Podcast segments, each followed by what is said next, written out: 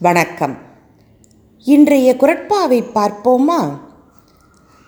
இன்சொல்லின் இலக்கணம் அறிந்த காவ்யா இனி வள்ளுவர் இரண்டு குரல்களில் கூறும் இனிய சொற்களின் சிறப்பை அறிந்து கொள்வோம். மனம் மகிழ்ந்து மற்றவர்க்கு செய்யும் அறச்செயல்கள் மிக உயர்ந்தவை என முன்பே படித்துள்ளோம். அதைவிடச் சிறப்பானது நன்மை பயக்கக்கூடியது உண்டென்றால் அது முகமலர்ந்து இனிய சொற்களை பேசுகின்றவர்களாக இருப்பதாகும். அகனமர்ந்து ஈதலின் நன்றே முகனமர்ந்து இன்சொலன் ஆகப் பெறின்.